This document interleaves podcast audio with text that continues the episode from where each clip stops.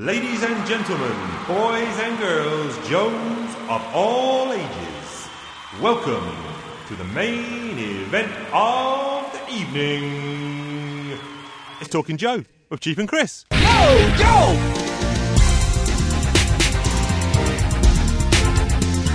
Yo, Joe!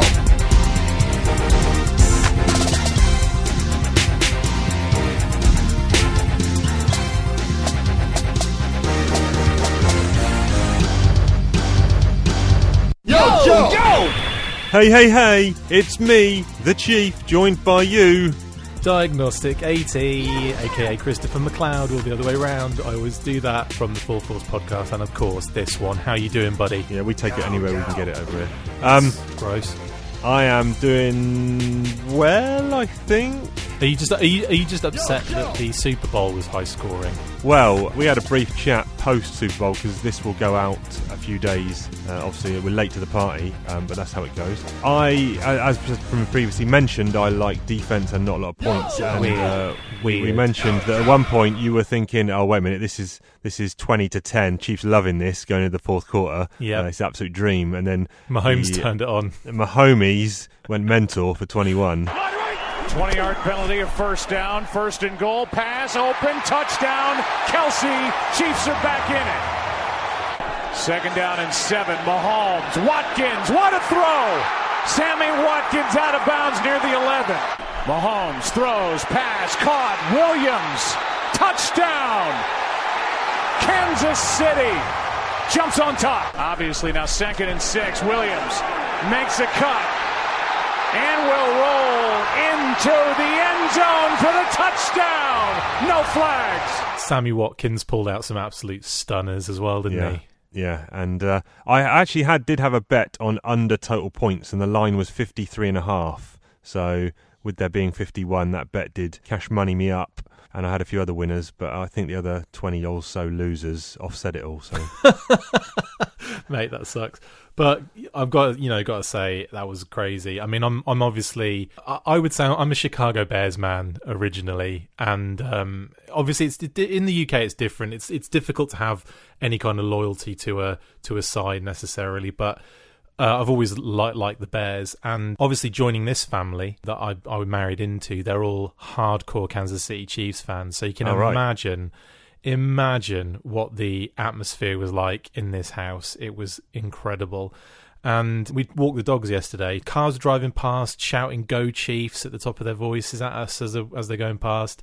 We weren't even wearing any Chiefs gear, so like it's just so funny how how it is. It's like everyone just going nuts. The postman drove up. He was basically a full kit. right, he was like, you know, like kind of waving at us and all happy and celebratory and everything. So yeah, it's been um pretty pretty incredible for for, for this area. I ended up watching the first half, going to bed at just after one a.m., and then recorded it on the old Virgin box, and then watched the second half in the morning on times one point five speed. Uh, because I had to go to work, so that took a little bit of the fun out of it. Diddle-diddle, diddle-diddle, diddle-diddle, diddle-diddle, Or like Benny Hill. Yeah, yeah. Um, but it was good, and I'd eaten all my. I got loads of Super Bowl snacks in, and I'd eaten all of them by about 9:30 p.m. At least two hours prior to kickoff.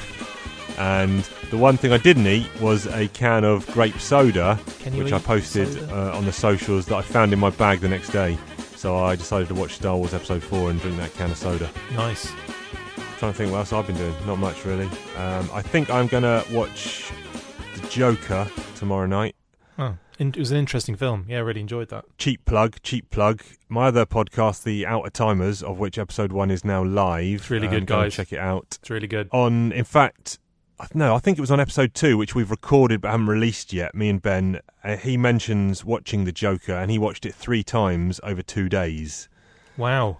because he said he watched it the first time. Um, spoilers for if you're going to listen to the episode, but he watched it the first time Didn't get it. and didn't like it and felt thoroughly depressed with humanity as a whole. Yeah. And then overnight, he said he couldn't stop thinking about it, and so then he had to watch it straight away when he woke up the next day, and then had a 180 degree turn and basically said this film is a masterpiece. Weird. And then in the afternoon, he watched the commentary of the of the movie. So effectively watched it three times in two days. So Wow. I don't think I'll watch it three days, but then again, I don't know. We'll find out. Uh, I'll let you know next week on Talking Joe what I thought of the Joker. Joker update. Yeah, Joker update. You liked it or not? Yeah, retro Joker is what I'm watching. No, I I liked it. I thought it was a huge departure from a lot of the DC, even though they do a lot of dark stuff. The DC universe. Yeah.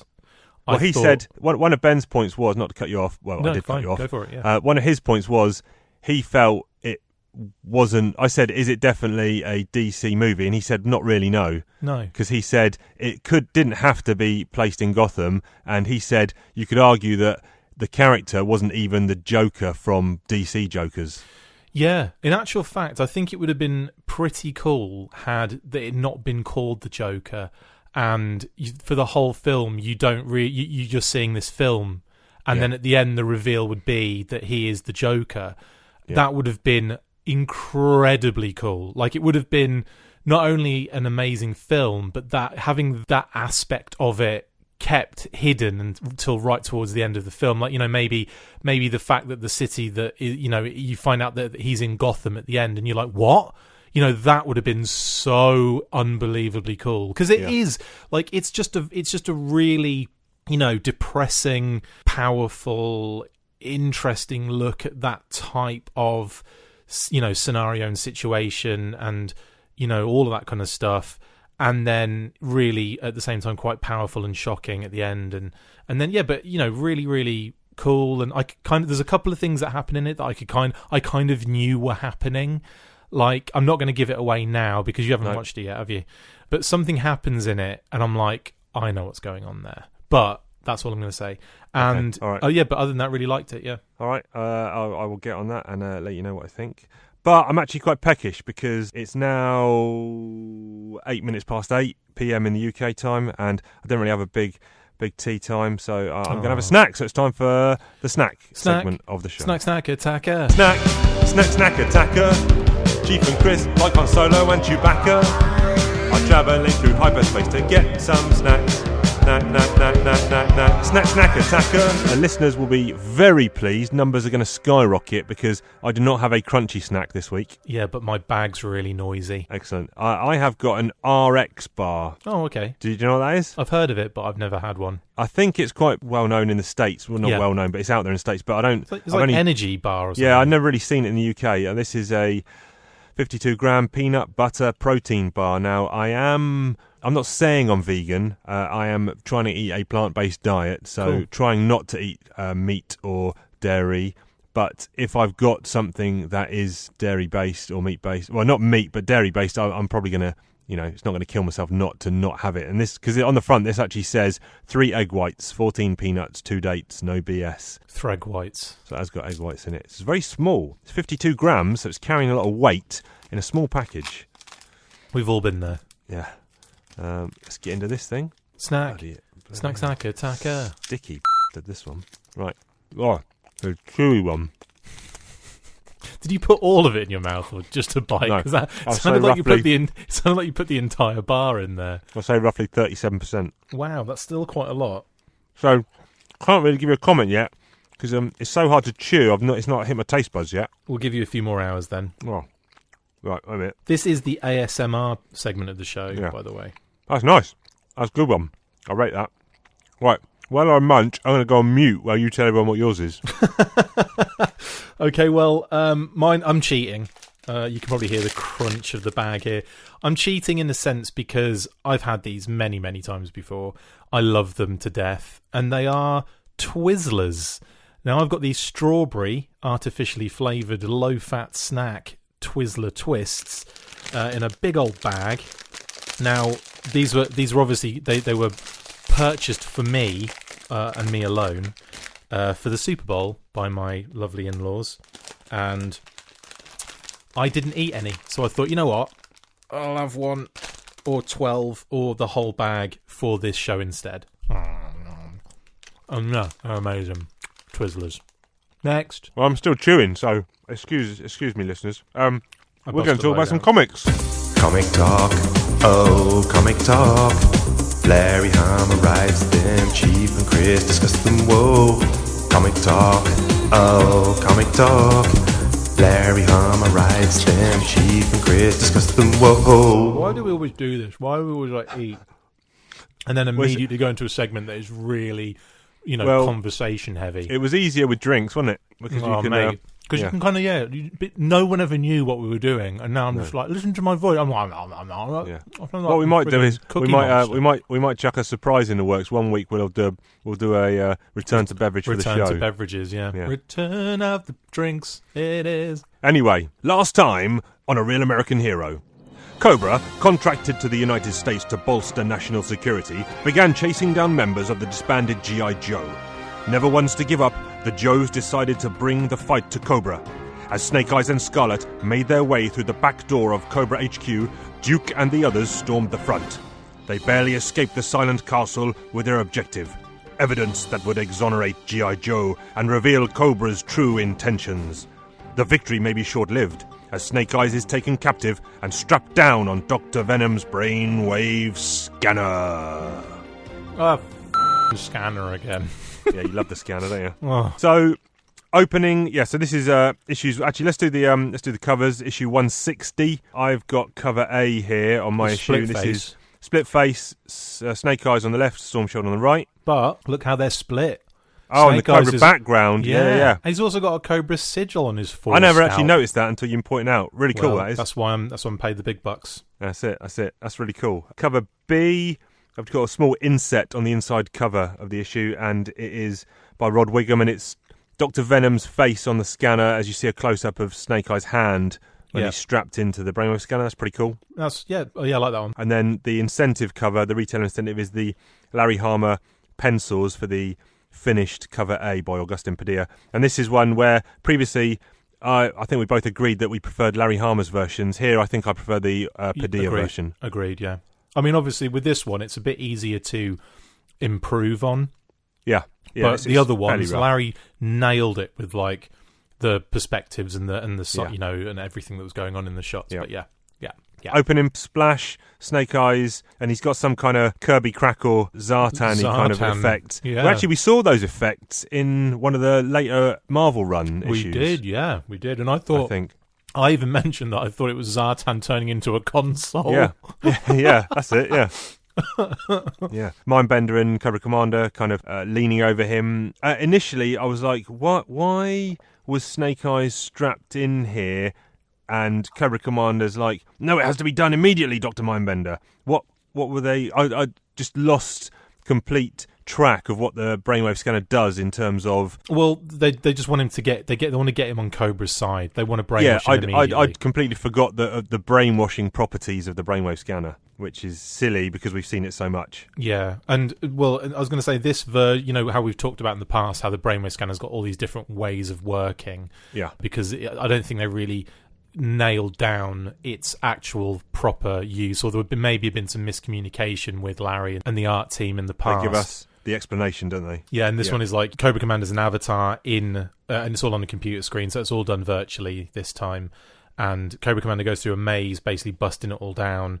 Uh, the maze being Snake Eye's brain, and then all these like childhood memories are destroyed, and and so on and Yeah. so forth. And while Spilly, aka Doctor Venom, and uh, the Baroness and Destro look on to see what's going on. yeah that's it and and that first panel on page two Billy looks whacked out man he is manic Yeah, you can definitely see some Doctor Venom in his face, can't you?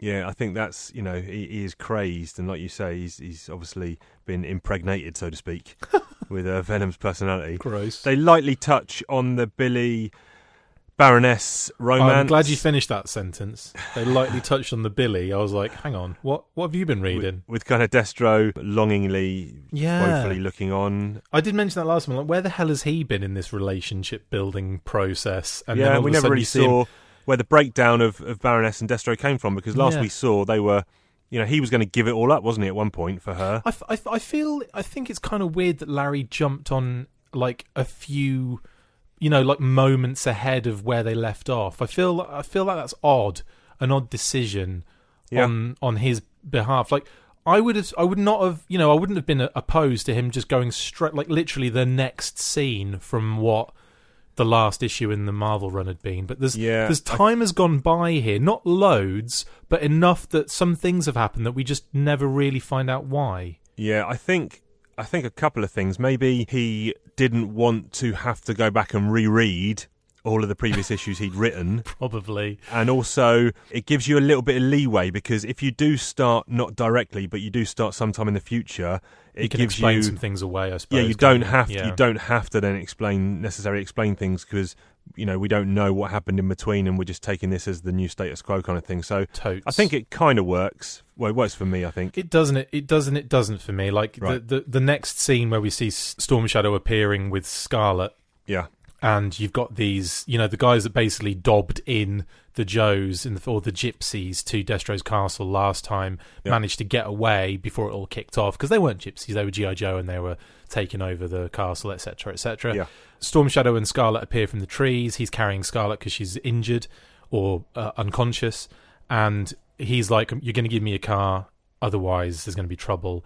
And then he, they're obviously they're like, "No, we're going to beat you up." And then Storm Shadow just kind of kicks absolute ass. And then the the last guy's got a gun, and he's I love this bit where he's like, "Oh, you've got a gun." Yeah. I really don't like those things. They create delusions of power and security in the weak and incompetent. And then uh, he says, "I see the keys are in the igni- in the ignition. One point in your favor. Continuing to be stupid about that gun is deducting many points. However, yeah. do you mind closing the trunk for me?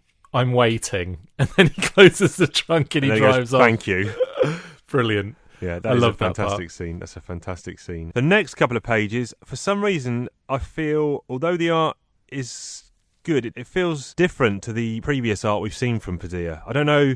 I think What it's it the is- colouring. That's I'm been- not saying it's bad, but yeah. maybe you're right. Maybe, the, but then I did look back, and we got um. Oh yeah, a quick shout out. This was uh, written obviously by Larry Hama, pencils and inks by Agustin. Padilla, colours by Jay Brown. Oh, is it? Yeah, it's Padilla still, isn't it? Of course it is. Yeah, it's sorry. the last issue, and then Gallant comes on next issue. But I was looking back at the previous ones, and I think it's the same crew. It's still Jay Brown doing the colours, but Yeah. something is definitely different, and not necessarily in a negative way, but just it just looks different to his previous Yeah, if you art. look, if you go back to the the Storm Shadow page, the way that the the sky's done is kind of similar, but then the way that everything's shaded, the way that the you know like th- th- there's a heavy shading going on in the previous yeah, couple of panels, like real heavy shading in all of those panels, and we're kind of outside.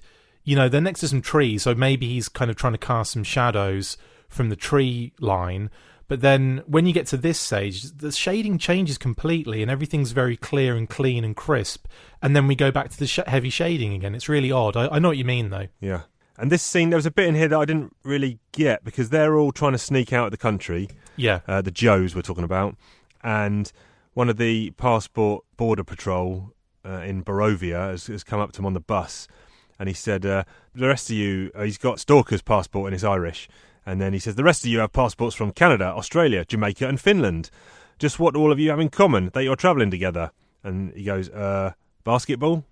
I don't well, get he it. doesn't. She does. She says. Oh, she does, basketball. yeah. yeah. I don't get it. Well, it's just to say that they're a basketball team and they're all from different. You know, they're they're all from different countries. Uh, They- yeah, they I just don't play get for a it. Is it basketball team. widely widely regarded that basketball teams are made up of multi nationalities? No, but sporting teams are. Look at Right. look at um. Well, look at any basketball team. You've got Petrovic's and Don- Doncic's and friggin' Vlade Divac's and you know all sorts of different players. Steve Nash, Right. but Right. like. I- Joke I- fell flat on the chief. That's all I'm saying. I think it's just a way of them, you know, like it doesn't basketball isn't a specific thing. I mean, it is a specific thing, but it's not meant to be like he, she could have said football. She could have said Yeah. Any any sport, but it's just to say that they're a traveling team made up of multiple nationalities. That's all. That's all. That's how they get around it, I suppose. Would have been funner if he just said like the circus and one of them was painted up like the white clown. Anyway, But yeah, I do wonder why they all had such drastically different passports in the Yeah. first place. It's like, why bother doing that? Why don't you all just have different, you know, names on American passports? yeah, I that's don't know, I think Cana- that's or Canadian the bit or I didn't get. Yeah, Yeah, but uh, but anyway, it's just, anyway. just what it is. Hawk cleaning house. Yeah, Hawk kind of going round and finding the Crimson Guards uh, all kind of like hidden away, and he basically finds one. Was he? Does he off him or not? Or are we assuming he just captures him? Oh no, just just captures him, Right. Yeah. Okay. just takes him in. And this will this will probably be a recurring seg- mini segment. Each issue, I'd like to try and find one piece of ninjutsu. And I think I spotted it coming up here where Storm Shadow is able to tell that a man riding a motorbike is actually Zartan. I mean, It's a I moped, mean, a scooter, I guess. He it could yeah. I mean, I suppose it- you don't need to be a ninja to do that, but But the, the, it's it's the fact that he said Zartan. Ri- I've seen Zartan ride his motorcycle. You can change your appearance, but you can't change how you ride a motorcycle or something like that. It's like yeah, you can't. Ch- he's he's not so good at disguising his body language. yeah, yeah, and which I think is you know that you're right. It's like ninja bull. So that's our first uh, ninja bull. Ninja bull. It's all the time. GI Joe and Ninja bull. There you go. Yeah. Done. There you go. Um, that can be your first your first jingle official. First jingle. I'll give I it to you. Oh, I feel really excited. So Storm Shadow has escaped the Silent Castle with Scarlet, and Zartan is in pursuit. Do we need to know why? I mean, we don't really know why. Is it just surveillance, or is it's irrelevant almost? I guess, but anyway, he's been and Well, Zartan. Zartan's still under the brainwave scanner thing, isn't he? Zartan. Yeah, I'm not sure. And Zartan, I don't think so. We're, we're covering two issues this week, and I don't think we covered the cover for the next issue. We'll do that in a minute. We'll do that in a Um, but I don't think Zartan appears for the rest of this issue or even the next issue. So we don't know what's happened to him. Are we, are we assuming that Storm Shadow has taken him back to the pit? No, he'd knocked him out and left him where he is because when we see Storm Shadow and Snake and Scarlet again, they're on their own on a moped. He nicked his moped and left him where oh he yeah, is. yeah, yeah. We get uh, we. Oh yeah, now I'm on that page. Yeah, bloody hell! I read this about 20 minutes ago. It's amazing how quickly I forget stuff. It's amazing. It, it really is amazing. yeah, I think I've got a family downstairs. I'm not sure. No, you haven't. Oh, okay. Um, They're not there, mate. It's it's the Matrix. for, for potential, it's a Jedi mind trick. Total potential, recall. for potential for potential new readers, we also get a little bit of uh, backstory from Snake Eyes as Cobra Commander's Yeah, tromping good- through his memories. Good way to do the uh, flashbacks uh, by delving into his brain actually Yeah. and destroying those memories. it's pretty brutal. yeah, big sledgehammers. I wanna be sledgehammer. And then towards the end, Cobra Commander t- wants to know if he's satisfied with the brainwashing. So Snake Eyes gets let loose and destroys a load of BATs, pulls a couple of hand cannons Whee! on, on uh, Cobra Commander, and then quickly whips them round. Uh, handle first for them to take them off of him, and You were uh, saying Cobra Commander. Yeah, in your That's best he uh. Mindbender accent. And uh, yeah, basically they now feel like they've got a a Snake Eyes uh, weapon of mass destruction. Yes, I did like this bit where it's kind of like, oh no, it hasn't worked because he's beaten up, he's destroying all the bats, but he was just showing that he's like super ninja and he's Yep. all bad and all Cobra like. Yep. Um, but I we should say we, we did kind of skip over an important part in that. Storm Shadow and Scarlet do catch up with the Joes before they evac Yes. with Wild Bill in the C one thirty, which we see like constantly throughout this run, which is great. Like I, I do love Wild Bill in the uh, C one thirty. yeah. It's like almost like you know the dragonflies kind of not they're not irrelevant. They're not like useless or irrelevant. We don't really see them that often, but he's way more useful in this role as the C one thirty Hercules pilot. Yeah, and that vehicle's more useful, isn't it? Because Yes, obviously it can take more people and can take vehicles. Exactly. So it kind of gives him more of a, a major role. Uh, major, who's Yeah. another. He's not a character. I've just I haven't made that up. Oh, major then- role. I want to see him now. he's just a big. He's like a big burger bun. Yeah. Um, yeah, so basically with a beret on.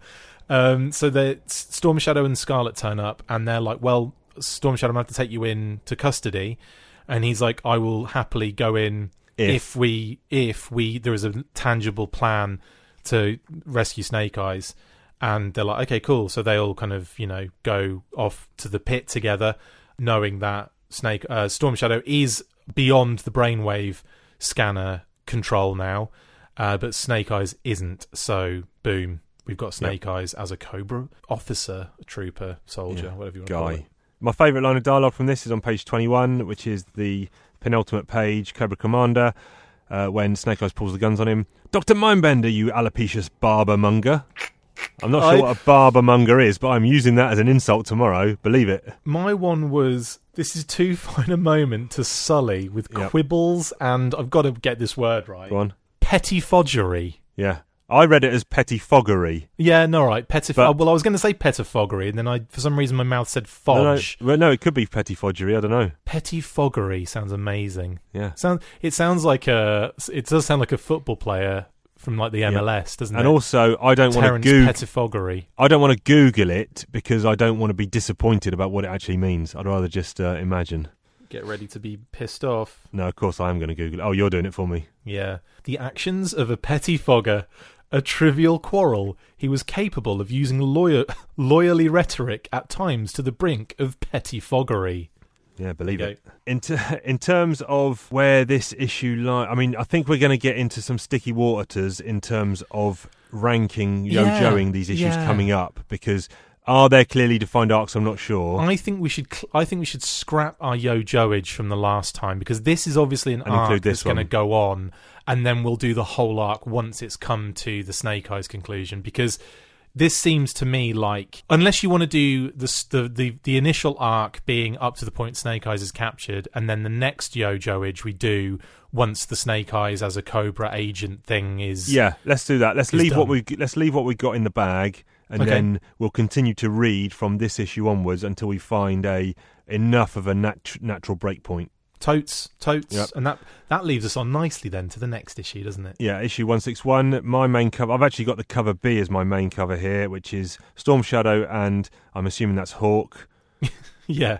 um, raising their fists in the air, Black Power, So with weird. the American flag behind them. Not 100% sure on why this has been done, but uh, it's all right.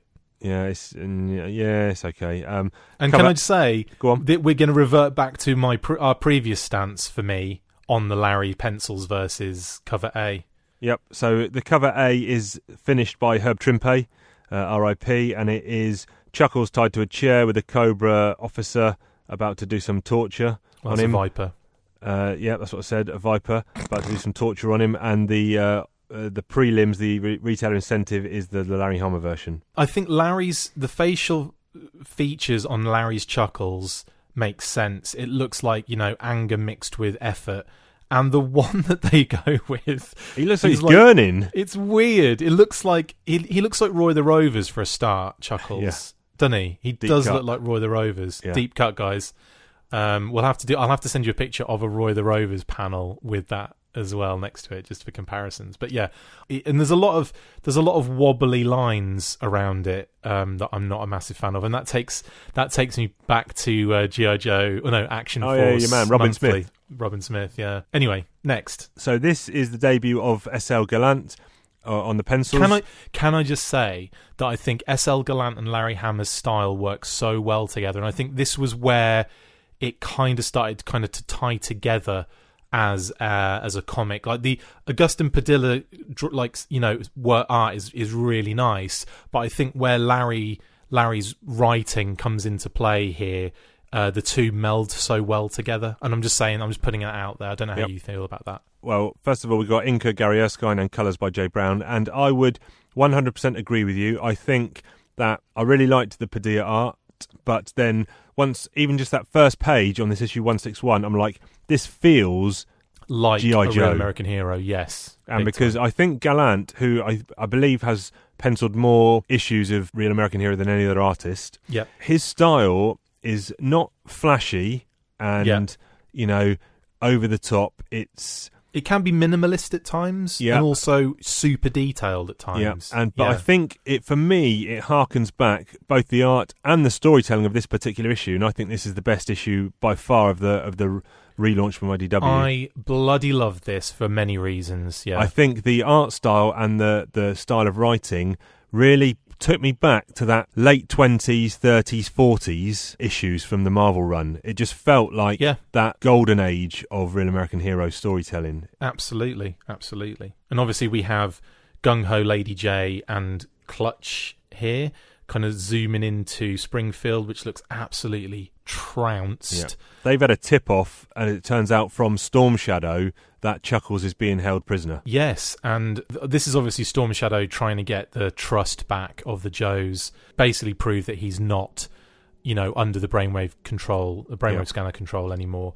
Uh, but what I love about this is the is the beautiful way that we zip in between Chuckles and his like. I love how he's kind of made out to be this kind of like smart talking kind of undercover operative kind of like he knows that you know he knows how to be tortured and he knows how to torture obviously and Yeah. he he's obviously kind of like baiting them to do worse things to him Uh, they smack him around the face with a with a soaked, wet phone book. That's quality. You know, they they about to like attach electrodes to his nipples, probably, Yep. or his testicles, and they're they're just waiting there. The Vipers are just waiting to, and the troopers are waiting there to be picked up and move on. And they're just saying, "Well, let's just shoot this guy and move on." They've got a brainwave scanner on page two in that heavily detailed panel where he's about to pick up the, uh, he's soaking the phone book. They've got a brainwave scanner. Just plug him into that. Oh, the classic brainwave scanner. Yeah. Do you know what? I did not notice that.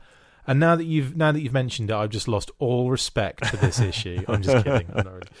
But this is where obviously the Joes are about to make contact Yeah. with uh, the Cobra, with Cobra's. Uh, there's like a Hiss tank uh, version five, which came out in 2010, which I was going to do for Talking Toys, but Chris Talks Toys, but that's not going to be the case now. So Okay. you're not going to get the Hiss tank version five All right. and a stinger, a classic stinger there. What I love about this issue is the amount of characters that are wedged into it. It's Yeah, a lot of classics as well. So you've Yeah. got that cla- like the Stinger. we haven't even Toxo seen. Viper. When was the last time we saw the Stinger Oh, and mate, an actual back. close up of the Stinger driver, which we get? Yeah, very rare. Very Yeah. rare. In fact, in fact, I don't think it's happened very much at all. Other, you know, obviously we know what the Stinger driver looks like thanks to the toy, Yeah, but I don't yeah. think we really get many shots of the close up of the actual character. in Yeah, I'd some proper nostalgic feels when I saw him, kind of, you know, in the close up. And also, we see, and I believe the toy came with this. Lady Jaye came with a uh, like a power lance Yeah. As the toy, but I don't think we ever saw her use that in the comic once. No, I always used to think she just lugged it like a spear, and uh, Yeah. to see it kind of fire this way is really cool. Yeah, yeah, it's good. Yeah, so that was awesome. And then obviously Gung Ho opens up a can as well, whoop, whoop, whoops them. But then what's really cool is that you see all the features on all of these vehicles as well. Like you see the the guns on the new Hiss tank kind of flip round at the same time, which actually is a feature on the toy as well. Right. And then you've got Jaye and Gung Ho are going in to rescue Chuckles, but he's already kicked the. He's he's replicating what's on the cover, but in a way more adult orientated fashion. Yeah, he's kicked him right in the nads and then given him a headbutt. bonked him in the face scalp. Yeah. Yeah. Have that, you. They blow the doors off. You're only supposed to blow the bloody doors off. I only told you to blow the bloody doors off, so Gung Ho does that, takes out a Viper in the process.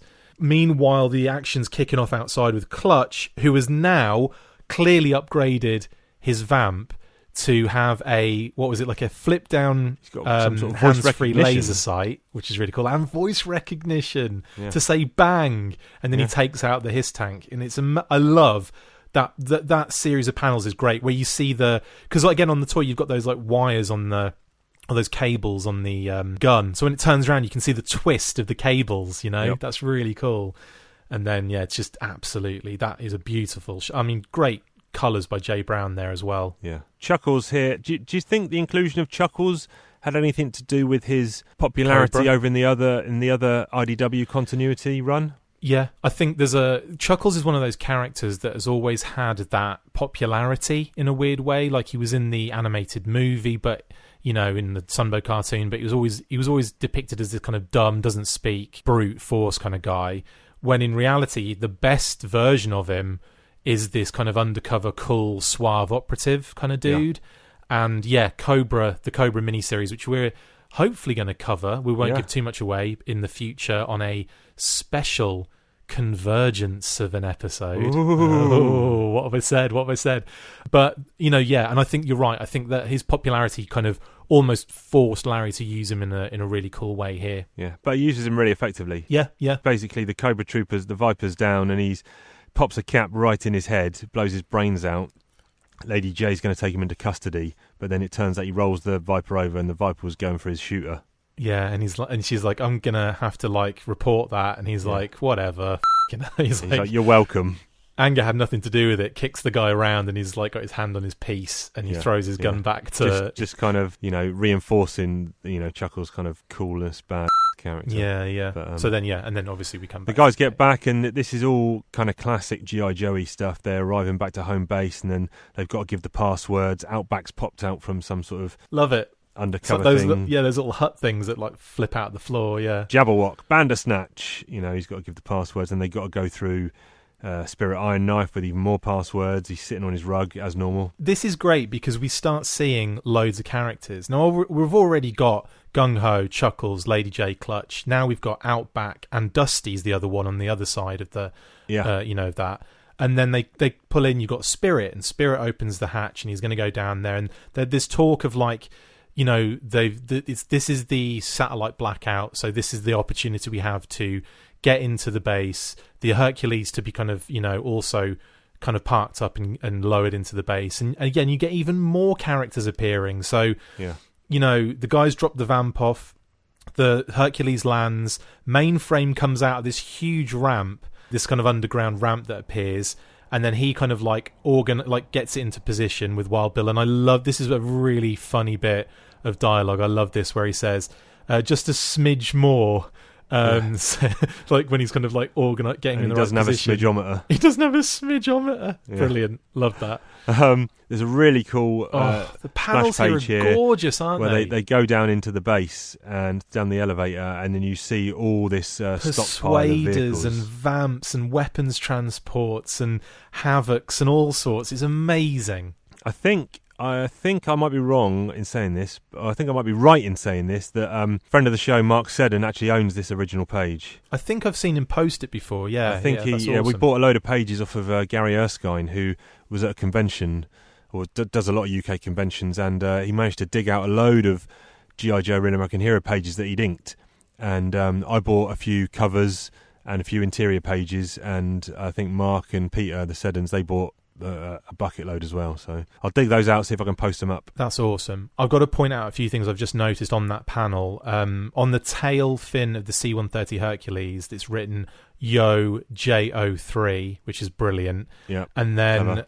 and then in the actual uh, panel where they're where they're dropping down into the into the basement, there's a helicopter which I think is just like a, it looks like a standard Black Hawk helicopter. I can't think what that relates to in GI Joe. Honestly, you know, you can all crucify me for that. But then there's also an armadillo in the background there as well, like, hidden away, and possibly either a Ghost Striker or a X30, but it's hard to kind of tell with the uh, with the nose.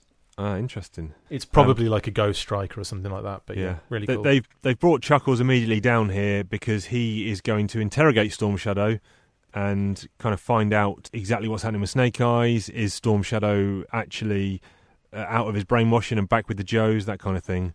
And then And look they, at that next panel with again, you can see all of those vehicles and Yeah. everything. It's just brilliant. I can't get enough of this, shit. and I love it when, yeah, well, like you said, they're, they're going deeper and deeper into the depths and having this conversation that's kind of developing Chuckles' character even more, isn't it? Yeah, yeah, because obviously he's proved that he's you know a bad who can withstand torture, and then he's extricated himself from that situation where the the cobra, the viper, was going to add a gun behind his back, and he's taken him out, and now he's leading the interrogation of Storm Shadow, who uh, happens to not be in his cell, which is again a throwback to a previous Joe issue in the oh, I can't think what the issue number is. It's in the forties where he's on Alcatraz, isn't he? He Yes, escapes. yes, yeah. And again, really cool, really fun, like ninja. Can I can I do, play my ninja bull thing again? Yeah, go on. Ninja Bull. It's all the time, G.I. Joe and Ninja Bull.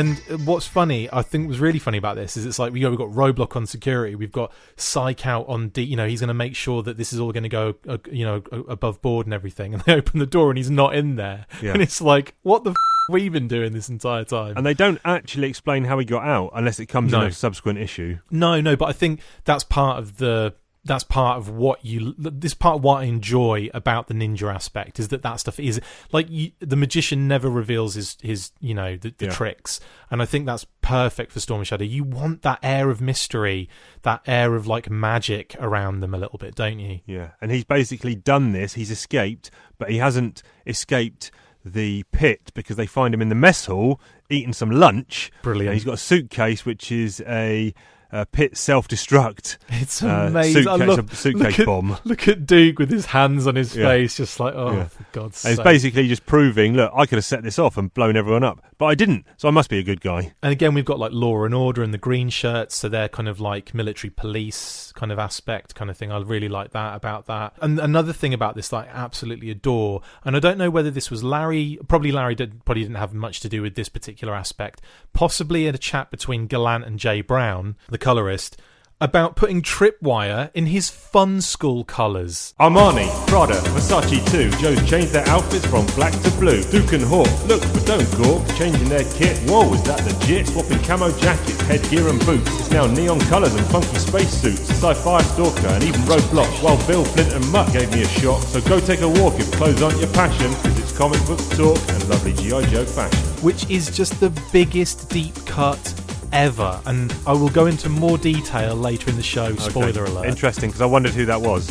Mate, it's absolute genius. And uh, whether it was Jay Brown or SL Gallant or kind of like a mixture of the two talking back and forth about it, guys, you're absolute geniuses.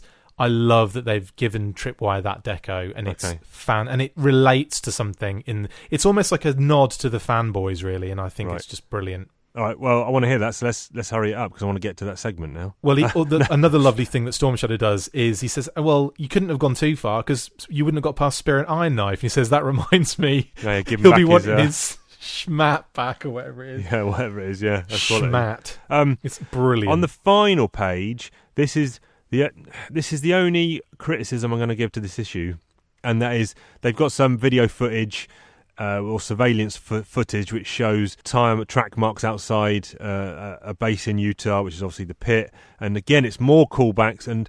The more I think about it, we've seen all this stuff before. Yeah, Uh, it's just yeah. a repeat of a load of storylines, which is potentially a slight criticism, I think. I know, I agree with you. The other thing I was going to say was it feels like Cobra Commander's like, yeah, let's get some more information first. So I guess they're going to try and insert Snake Eyes. But it feels like we're only six issues in and we're already getting this big master plan, this epic invade the pit, which I would have wanted maybe 25 issues into the run. yeah, uh, agreed. But also, do we need an invade the pit issue when we've had it six or seven times before? I mean, there's other things that can be done here. I think personally, but no, I, I agreed. I agree with you totally on that. And what I was kind of getting at, I think, is the the it's more the relationship between writer and artist that I'm really enjoying about this particular issue. And also, so many beautiful ways of inserting characters without it feeling kind of dumped and crushed in there. And the size of the pit allows you to have people wandering around or to have specific characters reacting to situations like law and the green shirts being the kind of introduced in that way law and order i should say. But you know and also the fact that they've done that really cute homage to Funskool tripwire it's just brilliant but Yeah, yeah i agree yeah. with you i think how many how, why You can do we're it. still uh, the Joes are still in the same place. It hasn't changed. Cobra know they're there. They've Yeah. always known that. They've known they're there for ages. So why does that change in any way, shape, or form? Yeah.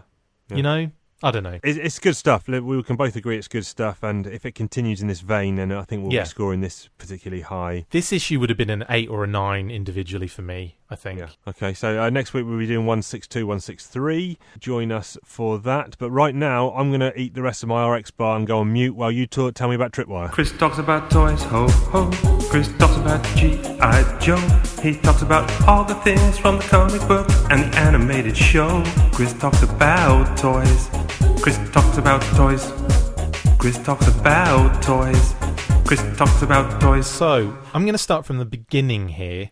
Well, not for the beginning. The beginning of Funskool, should we say, as a as a GI Joe toy company. Calling all Giannos! Come down to cover base! Over! Five, four, three, two, one,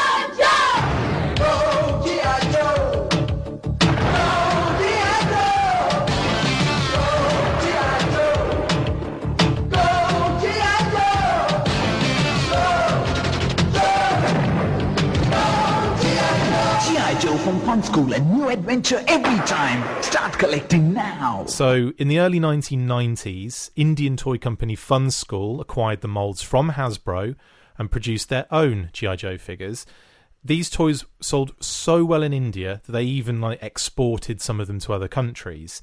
Now, because Funskool produce and manufacture the figures on their own, a lot of the Funskool figures have minor variants and differences, and especially that is with deco, accessories. You know, like a few are intentionally different than other than their US counterparts and are only exclusive to India. but for the most part, the variations are very slight, upper, lower arms, etc., etc. So they also, um, obviously, because they did their own figures, they reproduced a lot of their own card art as well, which had, you know, some of some of it's like just so bad that it's good, and I think it's it's kind of got this like cult following the Funskool art that I'm probably the tip of the spear of. No, I'm not at all. But like, I definitely love it, and I think it's hilarious t- at times.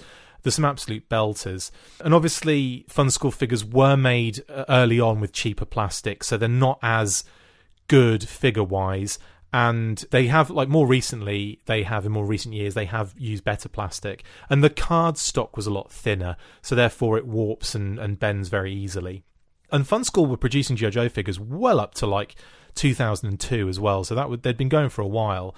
And the one I wanted, obviously, the reason I'm talking about Funskool at all is because of Tripwire and the the Tripwire figure they released as part of the you know the Funskool uh, figure assortment, and they gave him this deco which is just nuts. Now, a little precursor to this because this was in I want to say 2003. I think they released him 2003.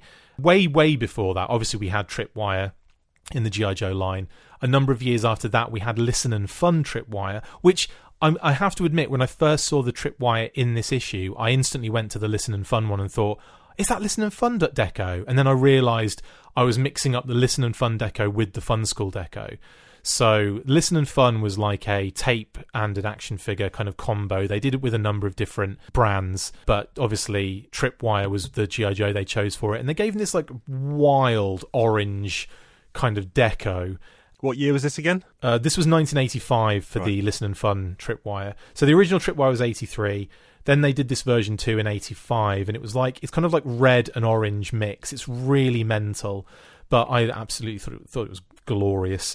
And then obviously they did a Tripwire version 3 in the Tiger Force in 88.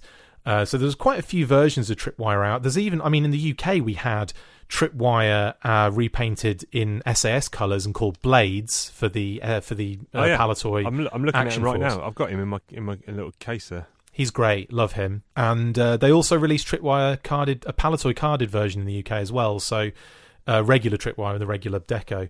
So yeah, there's loads of like there were loads of Tripwires going on. Uh, we even had, I think, another Tripwire in 2001, a version four, which kind of came out, I guess, in like the Real American Heroes collection.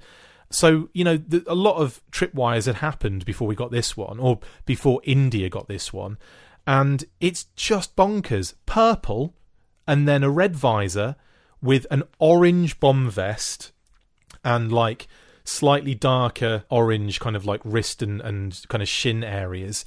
And he's got written on the in black on the actual chest bomb squad which is just fing awesome. The accessories he came he came with were bonkers purple versions of his backpack and mines blue metal detector with like it's it's wild and uh, and the little black the black cable. But just awesome. The carded figure, if you were to look at the actual carded figure, they did or they redid the card art in the same pose.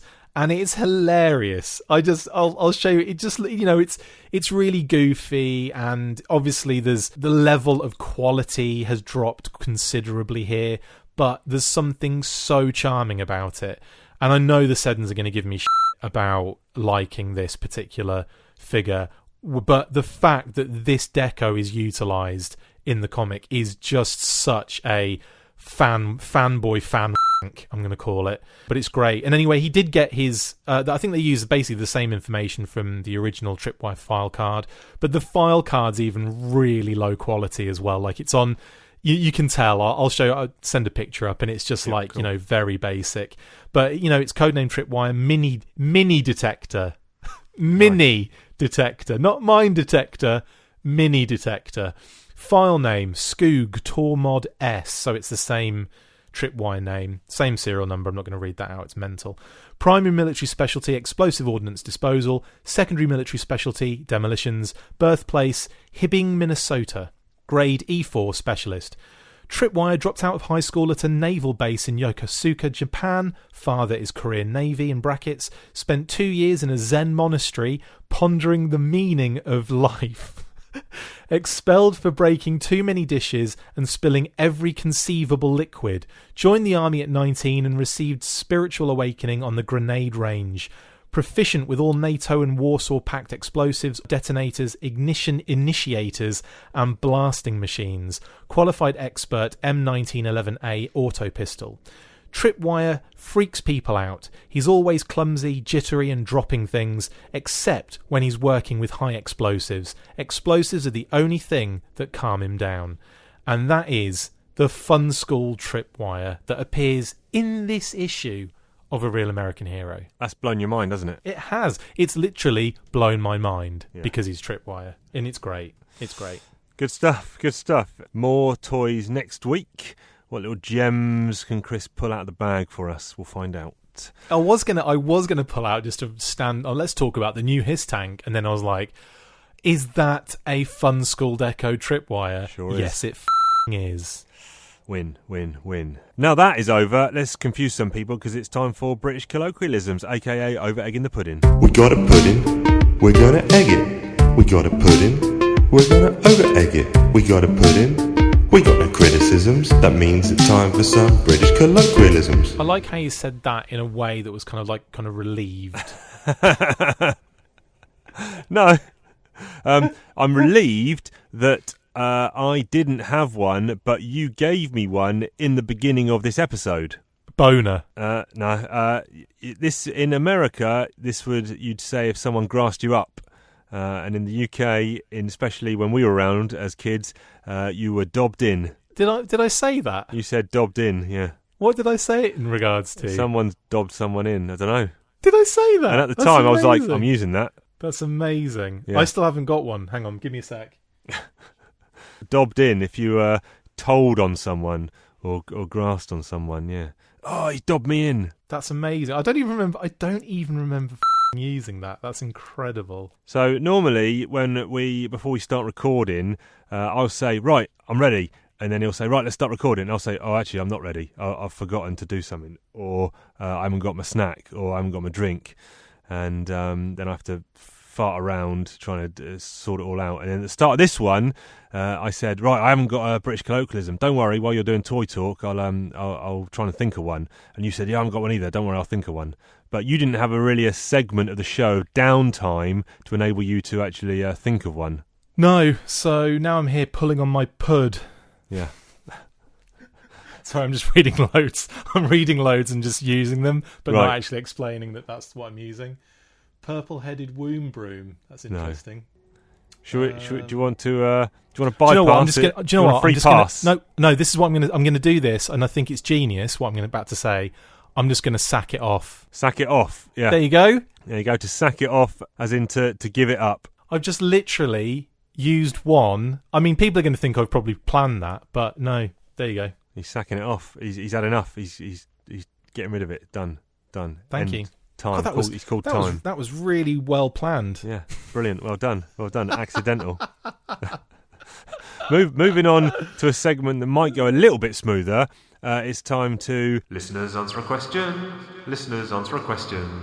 Posed by us, just for you. Listeners answer a question. So, the question we put to people this week was Are there any good examples of movie franchises that started well, uh, went downhill, and then had a, an uptick? Uh, came back to form, if you will. Really, really interesting question. That yeah. So, I'm going to read out all the examples that we had. The most common one, uh, given to us by three or four people, was The Fast and the Furious. I live my life a quarter mile at a time. Nothing else matters, not the mortgage, not the store, not my team and all their bull. For those 10 seconds or less, I'm free.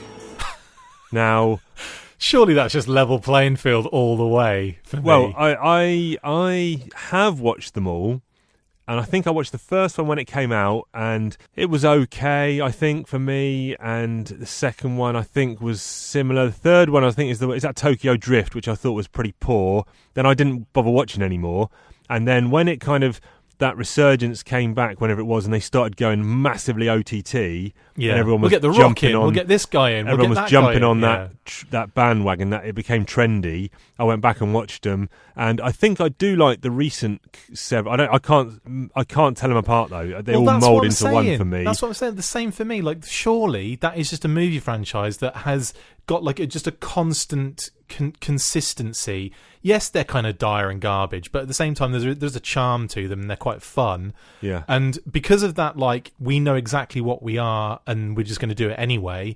I think it does kind of have like a really nice, fun, entertaining aspect to it. But yeah, they're Yeah. all the same. I couldn't pick one from the other. I could not tell you what happens in one specific, apart from Tokyo Drift, because it's so specifically obvious what happens in it. Same. Now, I think I might, the question might not have even been what was a great franchise that went downhill and came back. The question might have even been, because I can't even remember, a franchise that went downhill and came back up. So it might have been not very good in the first place, but then got even worse and came back up. So this probably does tick that box. I'm going to give it to all the people who said that. I'm giving you a Talking Joe tick of approval on that one. And I'll remove that and give you a Talking Joe um, punch in the groin Um, of disapproval. Another And one we had was RoboCop, interestingly. What are your prime directives? Serve the public trust, protect the innocent, uphold the law. Well, actually, yeah, because Now, well, although are there four, now, forgive me if I'm wrong, but are there four RoboCop movies? Which, if you include the reboot, one, two, three, and then reboot, so Yeah. four. Now, I think I've seen the reboot, and I think I thought it was okay. well, yeah, And it's better I than think three. It's, I think, yeah, I think Wow. it's pretty much. I don't think I've seen three. mate, mate. Okay, well, but for for me, RoboCop is an amazing movie. That first one is just like a cult classic. That is, Yep. you, you know, it's it's nuts. I mean, it's brutally violent. Incre- I mean, I, I, for years I watched. I'd only seen the ITV made for fing TV version of it. Yep. But then when I saw the actual original. And it had, you know, all of the stuff like him getting taken to pieces by the, or them shooting at him and everything. That was that was intense and then like all of the the things like the toxic waste incident and all that kind of it's like wow and and i missed all i didn't see that until my 20s believe it or not so I'd, I'd kind of gone all that time without actually seeing the original intent like that what the original version was.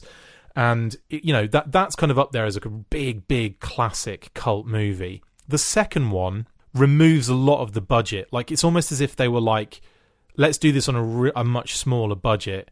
And you can tell because a lot, a lot of the set pieces are kind of smaller. The sets look really fake it's not very good i think a lot of the budget maybe went into trying to do the cgi for the for the bad guy and it just doesn't really work very well the third one is just utter garbage and then the reboot I think for the me third will, third one, interesting, I think was written by Frank Miller, oh, who Oh, so bad.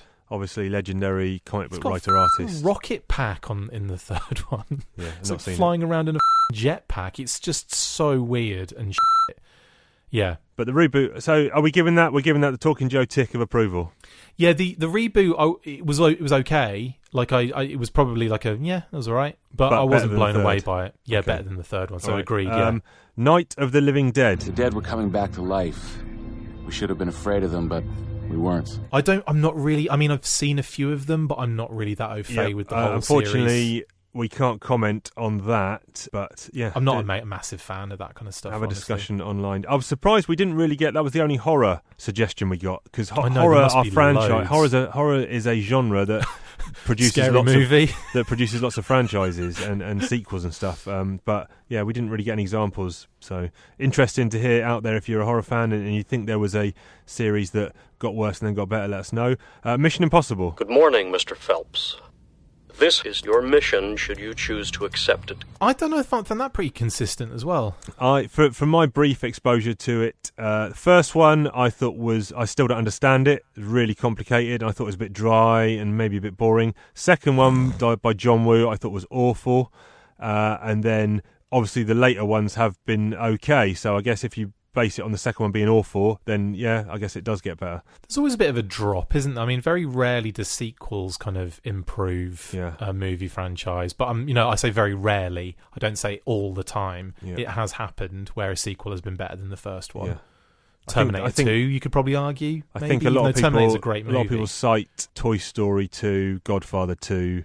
I think and maybe Terminator 2 as three of the prime ones. But anyway, we're Mm. not talking about Yep. better sequels. Star Trek. Travel forward with us, 300 years into the future, to confront the greatest mystery ever to threaten mankind. We are aboard a huge starship called the Enterprise. This is the return of Captain Kirk. Not really a Star Trek fan, so I can't really comment on that. Yeah, I mean, I've, I think I've seen all of the films, but I definitely think the most recent ones I've really enjoyed. Oh yeah, yeah actually, of yeah, the reboot ones I have seen Yeah. them, and they're they're actually quite fun. So I enjoy them. I think they're great. I think the So- the, ca- the casting for that is is wicked. yeah, we'll give you a tick there. And the same person, I forget who it was. Sorry, I, I forgot your name. Um, said Westworld. We will soon be landing at Westworld, the ultimate resort. We have you on grid five, over. It consists of three worlds of the past. Locking in now. Worlds where you can live out your every fantasy. But I only know there's a movie and then a TV show. yeah, that's not a film series, is it? Not really a. Well, it's, it's not really a movie franchise, and I don't know how well regarded the first one is. So, or the movie is. So, can't really comment on that. Someone's put Rocky here. His name is Sylvester Stallone. He's the star of a new film called Rocky. Now, interestingly, I'm actually w- started watching Rocky Two yesterday. That's Uh, a good shout, actually. and I'll finish watching that. But um, Rocky, for me, just for listeners if they want to know, Rocky is my number five movie of all time. Right. The first one. Yeah. Uh, I really like the second one as well. I really like the third one. I really like the fourth one. The fifth one, I think, is still watchable, but is definitely down on the first four. Then Balboa came out, I think. Oh, right, okay. Which I really liked. And then the Creed movies, which I wasn't overfussed on. Oh, okay, I've I've heard other fans of Rocky say almost the opposite thing that you're saying. Okay. where they love the first one, the then kind of like dwindles a little bit in quality, and then they think Creed uh, that is like the is has really brought it back, and they're amazing and all that kind of stuff. For me, I think I haven't seen the second Creed one. I thought the first Creed one was okay. No, it's not a bad movie at all. I just found the lead character very annoying. Michael B. Jordan. Yeah, just I do not like him uh, as a not not personally. He's probably a really nice man, but I just find the, his portrayal of the character very annoying. Anyway, Cool. I haven't seen either of them, so I can't. I'm just telling you what I've heard Yep. from Rocky fans. right, let's rattle through these ones. Uh, Batman. Emergency. Batman speaking. Warning all of you to brace yourselves for big news. The biggest. Tell them, Robin. Holy superlatives, Batman! It's really exciting. Soon, very soon, Batman and I will be batapulting right out of your TV sets and onto your theater screens. Obviously, the Started strong. arguably the best Batman movie ever made, 1966. Adam West. That's not a joke. but I know, but I don't think that's what people were intending Okay. in their description of the bat. But no, it's a it's a banger. It's a banger. It's an absolute classic. Uh, then, obviously, 19, the the Keaton one's amazing. 1989 Batman is my number. I think it's my number eight best film of all time. That's awesome. 89. Yeah, that's it's really good. Batman. Really good. Batman Returns, very strong. Yes, absolutely. Classic Tim Burton. Yeah. Then it does start going downhill a little bit. Three Yep. is watchable, I think. Haven't seen Watchable. it in ages. Then what's next? Is it Batman and Robin with the Batman back and Clooney Robin, back Batman nipples? Batman Forever was the third one, right? That's it. Yeah, yeah. Then you got Yeah, Batman, and Batman Robin, and Robin. Clooney, Oh, awful. God, that's terrible. Then Bat con- nips. Controversially, I am not a massive Nolan Batman fan. The third of the Nolan Batmans is my favourite. I'm I really don't like Dark Knight Rises, Okay. but Was because Dark Knight Rises the Bane one? Yeah, no, that's the third What one. do- No, what am I talking about then? What's the Joker one? I don't like Heath Ledger's Joker. The Dark Knight. The Dark Knight. That's it. Yeah, sorry. I like. I quite like the third one. Uh, Dark Knight Rises. Um, Okay. But I think we'll give that a tick because it definitely did have a down period and it definitely did get better than but, uh, Batman and Robin. And now, so that's and now fine. we've got, and now we've got like Justice League, and yeah, yeah. So it's gone back down again. you know that's Um, yeah. All right. Uh, Bond. Someone's put Bond as a franchise. Your file shows no kills bond. But to become a double O, it takes two. How did he die? Your contact? Not well. You needn't worry. The second is. Yes. Considerably. That's a tricky one. That's Bond's a tricky a one. weird one for me. I feel like I, used, I, I the reasons I love Bond were as a as a kid just loving all of the most ridiculous aspects of it. Yep. And what I feel like the new Bond does is it makes it all a little bit gritty and real and a little bit kind of boring.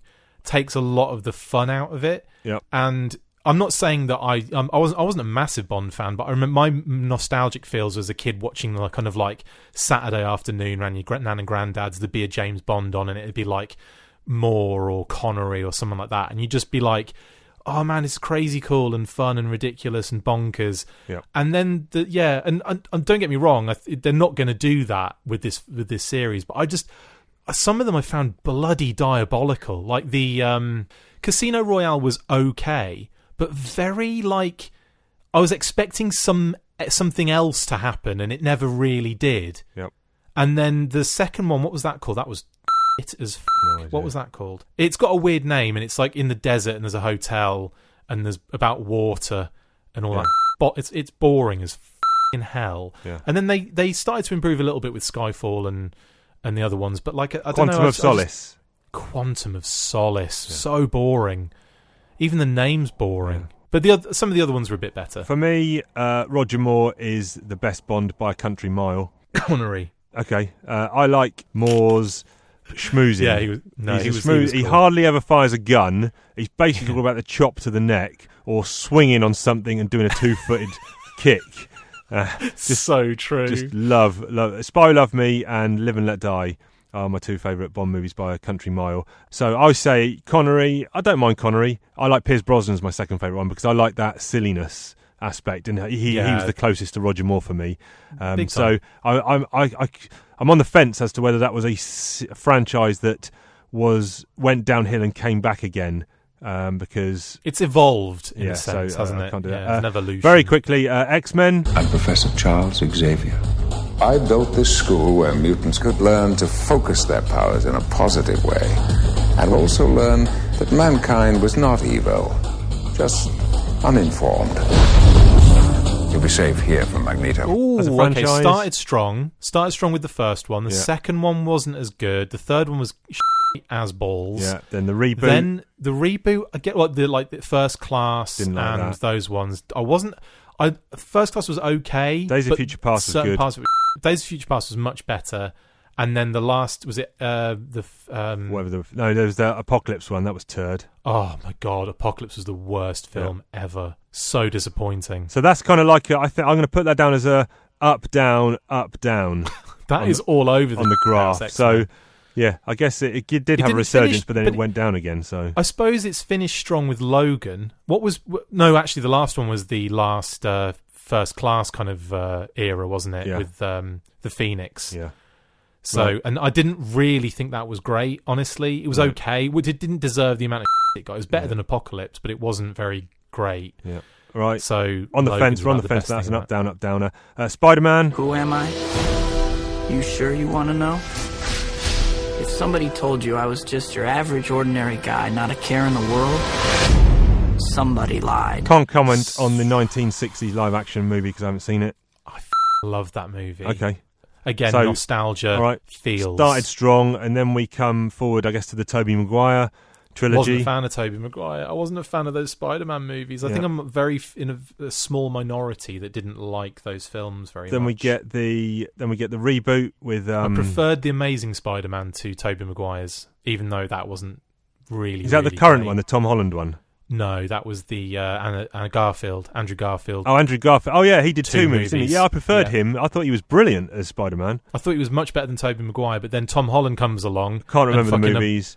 Um, Obliterates both of them. I didn't like I, that. What, what's that called? Homecoming, is it? Yeah, I loved Yeah, it's all right. It's run of the mill. The best Spider Man good too. movie by a country mile is Into the Spider Verse. Oh, agreed. It's brilliant. So for me, that is a franchise good because I actually quite liked that first Tobey Maguire Spider Man and the second one. Then for me, it went downhill. Garfield was probably on par. Then it went downhill with Tom Holland and the current Marvel Universe stuff. But Lies. then upticked with Spider Verse. So yes, I'll give you that. um, I was I was a big fan of Tom Holland. Uh, so- Thor. Your ancestors called it magic. And you call it science. I come from a place where they're one and the same. Three movies in the bag. Thor First Ragnarok one is was ve- pretty good, First one was good. Second one was turd. Third Yeah. one good. So that's that. That absolutely ticks the box for what we were looking for. Well done, whoever said that. I think it was Seddon. Although he did about seven suggestions, so he's going to get one right, surely. Uh, Yeah. Jurassic series. Dr. Grant, my dear Dr. Sattler, welcome. to Jurassic Park. You said this was going to go quicker. Yeah, well, I'm trying to hurry up the segment. You well, keep talking. for me, for me, Jurassic Park is a brilliant. I love it all across the board, and I love the Jurassic World movies. So you love them all. anyone that, that says anything bad Yeah. about Lost World or Jurassic Park Three, they'll have me to answer to. Okay. Yeah, Probably I'm, the I- Seddons. I, I'm not. I'm not. I'm probably in your boat. That in the I like the first one. I can't really remember the second one or the third one. But Oh, I love I them. don't. I don't remember there being a massive down tick and then an uptick. So no, you're not getting. You're not having that one. They're Two more to go. Dinosaurs, man, on screen. Two more to go. Yeah. Two more to go. Uh, Harry Potter. Dear Mr. Potter,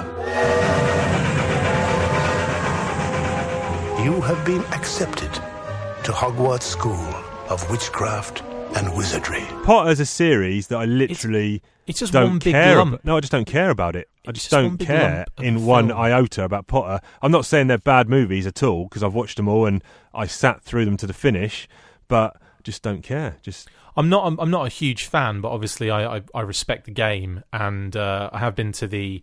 I've taken Kate a few times because she's a big Harry Potter fan, and her mom is as well. Right. But uh, we've gone to the Warner Brothers studio in um, the big studio in Watford, uh, where they do all where you have all of the set pieces that they did for the films and everything. Um, It's um, incredible. I know what you mean. it's in Watford. Lucas Lucasfilm used to do a lot of stuff there, didn't they? Yeah, yeah. It, it's a really, really cool big place, and they've they've decked it out like you know it's a full Harry Potter experience, and you go around and check everything out. It's amazing.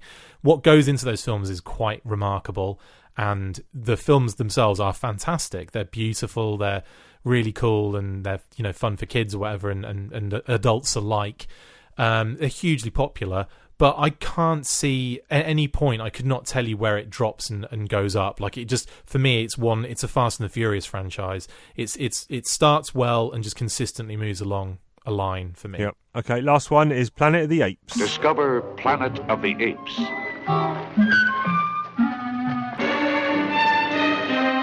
A civilization where humans run wild in the jungles.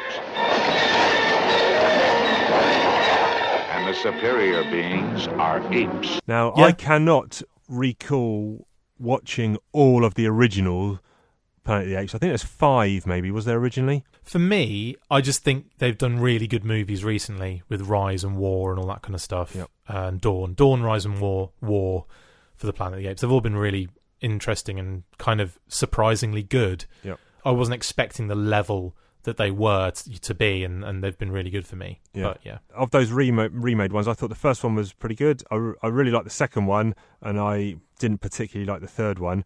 But that's weird. I, I went com- up and up and up for me. in comparison to the you know the original Charlton Heston stuff, I I don't think I've watched them all. One that one that was the reboot before the in between. Do you remember the reboot? No, I don't even know what they're called. Isn't it? It's Planet of the Apes, something like Return to the Planet of the Apes, something else, apes, uh, apes. Was it Mark snacks. Wahlberg in that? Oh yeah, that one. I forgot about that one. There was a Tim Burton one in between. Yeah, you're right. You're right. The Tim Burton Mark Wahlberg one. Yeah, yeah. I forgot about that. Um, so we'll probably go. Yeah, we'll give you a tick for that one. Series that went down and went up. Uh, and that is it for that 20 minute segment at the end Jesus. of Talking I'll Joe cut a lot of episode 58. I'll have to cut a lot of that. if you uh, enjoyed all that, come back next week and uh, see see what other questions we can eke out to 20 minutes. But it's been fun. You can catch us in the usual places. That's Talking underscore Joe on Twitter, Talking Joe Comics on the Instagram, Talking Joe Comics at gmail.com if you want to pop us a line, Talking Joe, a G.I. Joe podcast on the Facebook. And we actually sent uh, Sam Myers a uh, no prize in the post from way back when he explained something about Castle Destro when they were laying siege to Castle Destro in that issue. And uh, we sent him uh, uh, something in the post, and he actually received sent me a message saying he received it. So Good man. ins- inside information. From Sounds me, great. Chris so. He always comments on Patreon things for the full force as well. So big shout out to Sam. You're an absolute for buddy. ledge. You're a ledge. Get it? Where can the people find you, sir? I am Diagnostic80 on Twitter and Instagram, and you can get us on the Full Force podcast, which is everywhere Podbean, iTunes, Stitcher, Twitter, Facebook, and then, of course, Patreon and YouTube. Yep, yep, good stuff, good stuff. Go and check that out. Uh, you can find me, Cheeky Two Shoes, on Twitter, or my new podcast, The Outer Timers. Find that. We're on uh, Instagram, Twitter, and all the pod places like my buddy Chris just mentioned. Uh, we will be reading issues 162, 163 for next week, so do that if you want to do your homework and be in on the game. There'll also be a question coming out probably around Sunday for you to answer, which we'll be reading out on the next episode. And with all that said and done, we'll see you down the road. Let's skin out. The skin out, yeah, deep cut, out of Deep timers, cut, episode one. Out of timers, baby. Check it out. Yo, Joe!